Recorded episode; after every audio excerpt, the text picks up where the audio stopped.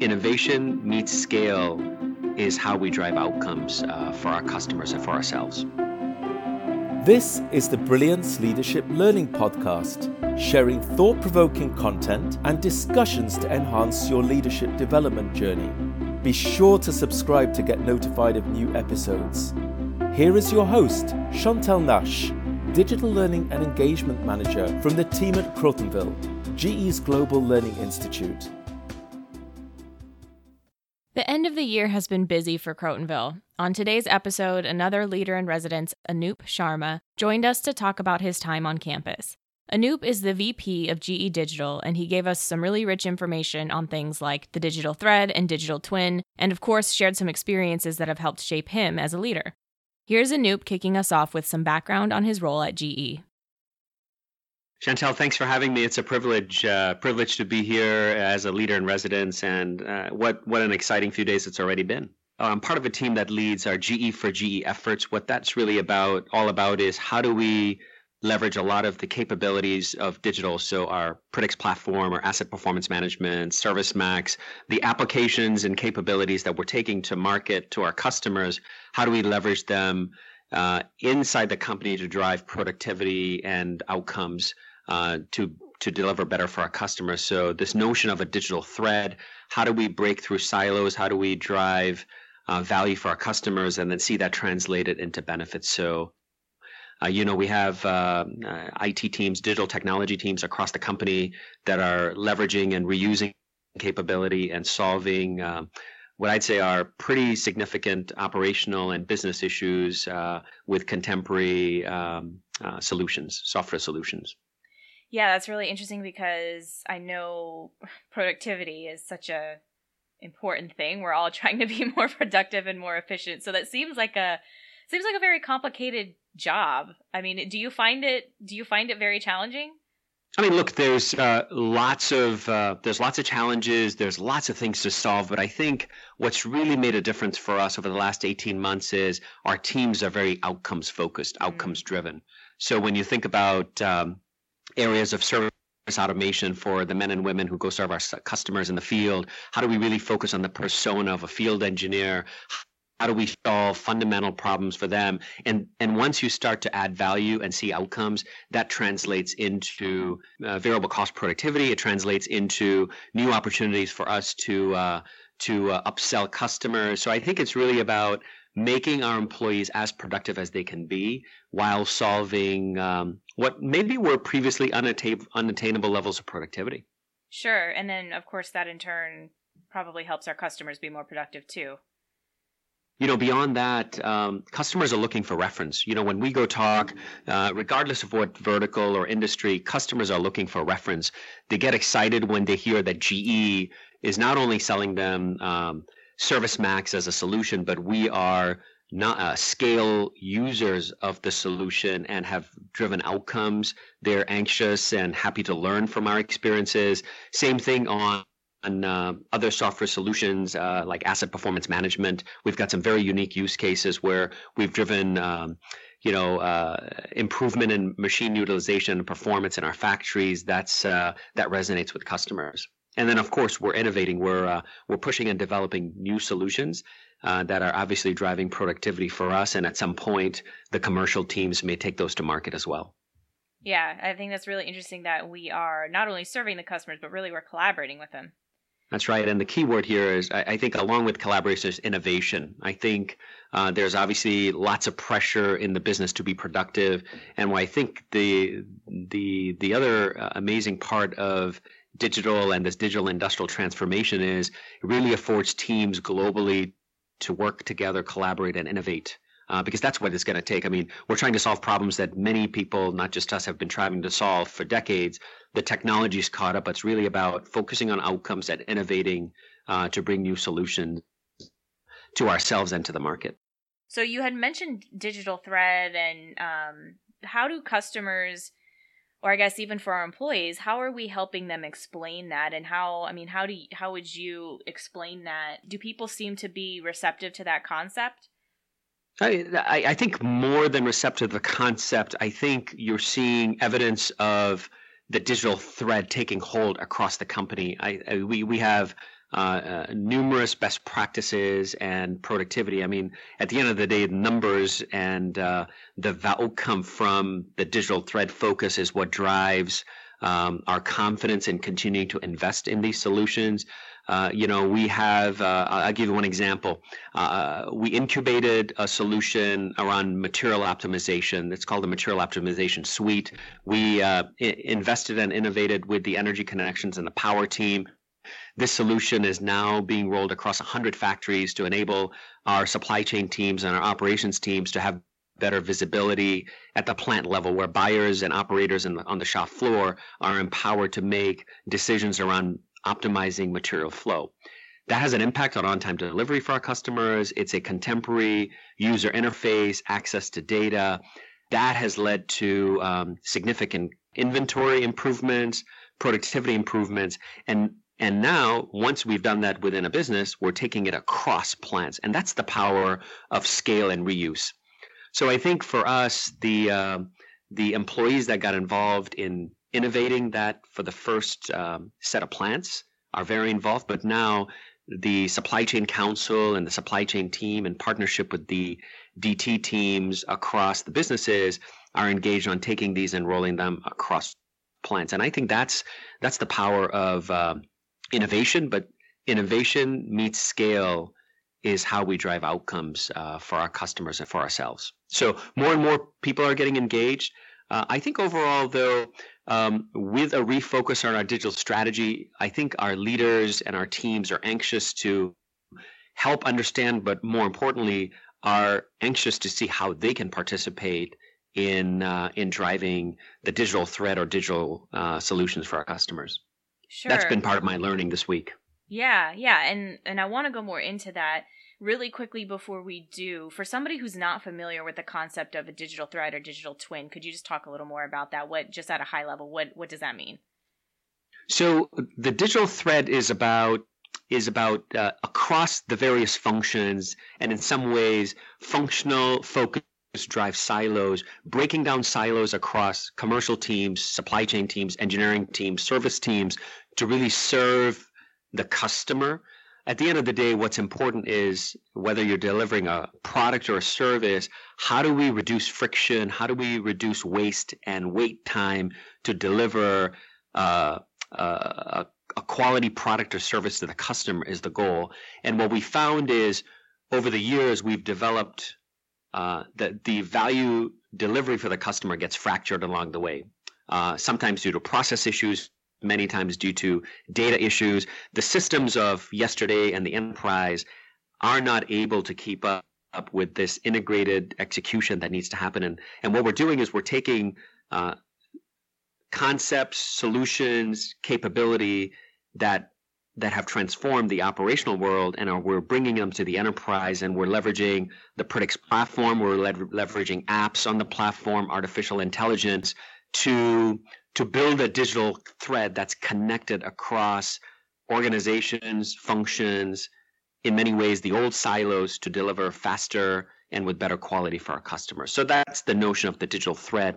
It, it, it has a few fundamental capabilities. Uh, I talked about this idea of a platform and an ecosystem that allows us reuse, but what ties all of this together is that the customer focus is tied to an asset view, a life cycle view of the asset. And I think uh, what we're we're headed, and the people that are going to win is whoever can figure out how to harvest the asset life cycle or the asset data model is going to win in this space. And I think we're making some great steps in that direction. A digital twin is um, is another pretty significant capability. Um, you know, this is leveraging data, statistical models, physics models to really develop a simulation of what our assets and our organizations go through. Um, you know, so if you think about simulating uh, execution in the factory based on loads, type of work, how do you start to um, build out the digital twin of what would be happening in a factory that allows you to optimize before uh, that work goes through the factory? That's the notion of a digital twin in the context of using it within our within our operation. Great. That's it's a lot to chew on, but definitely very interesting. Uh, and then as you're talking with people what do you say or how do you explain the digital strategy of the company? You know, our focus uh, for digital across the company, we're, we're focused on uh, on integrated play across GE. First, we're leading with killer applications. These are core capabilities across our business units, which really bring value to our customers. It's in two areas asset performance management and service automation. That's really resonated with our customers. This allows us to really harness uh, what we think about as our birthright, right? The install base and the businesses, the verticals. Our go to market strategy is really prioritizing uh, across that install base where we have trusted customers for decades and we can bring accelerated value to them in those areas. Uh, clearly, the Predix platform, um, which has been uh, a large part of our digital investment, is our focus there is on differentiation, right? How do we drive um, uh, cloud edge to cloud capability? These are differentiated capabilities, and then of course we'll play across multiple cloud platforms, be it Microsoft Azure, AWS. I think uh, and then what ties it all together is we have to be the ultimate showcase and reference, which is back to some of the discussion earlier, Chantel, right? Our customers are looking for us to be the benchmark of a digital industrial. So that's our focus and strategy across the company, integrated play. People were very, had a lot of questions about our digital strategy. They appreciated the clarity and focus. I think what resonated with, uh, uh, you know, uh, as you know, many businesses are represented here in the classroom. What resonated was the focus and the fact that we're starting to win. We're starting to show results. Um, and uh, customers always vote with their checkbook. If they see value, uh, they give us orders, and that's what we're starting to see. And as far as the GE for GE reference, adoption and usage, as we talked about earlier, drives productivity and uh, return on the investment. Absolutely. Yeah. So, as we think about all of this, there's obviously a lot of factors that go into making this successful. You know, we talk about the software and the hardware of the company broadly, but when we're talking specifically about what people are, are going to Crotonville for and, and what, you know, part of your experience there in terms of leadership development, what are some of the themes that start to come up there? Maybe what are some things that you've had to do as a leader uh, to develop as a lot of this new technology and these new approaches for the company have been emerging? I think what's uh, amazing, you know, as I was uh, coming up here on Monday afternoon, I was remembering the first time I came to Crotonville was uh, in 1995. I was an intern. I was here with 500 other interns, and it's just been remarkable over the years uh, having the privilege to be back here. And uh, so, first of all, it's about learning, being a continuous learner. Uh, you know, being a lifelong learner. I think that's what's amazing. And regardless of time in the company, level in the company, the people I've talked to are so appreciative about the investment uh, GE is making and they are making in uh, continuing to be lifelong learners. So that's that's a theme that's resonated. You know, the other thing that uh, is uh, key is the company is going through um, a really tough period right now right? We are having to reset, we're having to refocus. I think they get to hear from John Flannery, Jamie Miller, a lot of leaders, and then um, you know the the leader in residence, which happens to be my privilege this week. Really, um, and they get to learn and talk and uh, and do an immersion with their peers. And I think what a few themes are emerging. I think uh, people are really anxious to start to win again. I think teams, folks are ready to win they are ready for uh, winning in the marketplace, winning for customers, and are ready to reestablish GE, right? Reestablish maybe in some ways uh, the the footing or the step that we've lost around execution. So I see um, big focus on culture. I think there's a lot of discussion about our culture. Um, uh, how do we create an environment where we take care of our people you know, of course, we have technology, we have products. To your point, Chantel, all those things at some point don't matter if the people resource, the people asset is in focus. So I think I heard a lot about people are um, are looking for transparency, they're looking for candor, and then they're looking for the leaders to really create an environment where they can be successful, they can uh, they can engage, and they can uh, solve problems and ultimately win. Have you had any conversations about what people can do individually and personally, or uh, maybe um, sharing some of the things that that you do for your own development, or even just your own self care, or you know things that have, have shaped you as an individual leader. You know, one of one of the things you know we talked about the focus on winning, focus on the company, creating an environment where teams can be successful. But what is so important is how each one of us shows up every day. And you know, my learning, and this is something that I got to share with the team, is if we are, if I am not taking care of myself, if not, if I'm not centered, if I'm not the best um, uh, person showing up with the right attitude, with a can win attitude, then I'm not going to be the best teammate. I'm not going to be the best leader. And one of the things that I uh, I did, I mean, this was a, a reflection, a wake up call. Um, with all the stress and the intensity of the jobs we have, personal health is something that, uh, at least for me, I started to um, to uh, to not do enough on. So I took on a challenge last year. I uh, committed. I'd never done a triathlon. Committed to do uh, sprint distance triathlons for somebody who is uh, who's not an athlete, certainly not a swimmer, biker, and runner. I um, I completed a few races last year, and this year my goal was to do an Olympic distance triathlon. And I have, you know, I shared with the class. Uh, not only did I finish, I uh, I beat my time that I'd projected by almost 30 minutes. So oh, wow. look, that's just one. Ex- that's just one example of taking care of yourself, right? It's about being centered.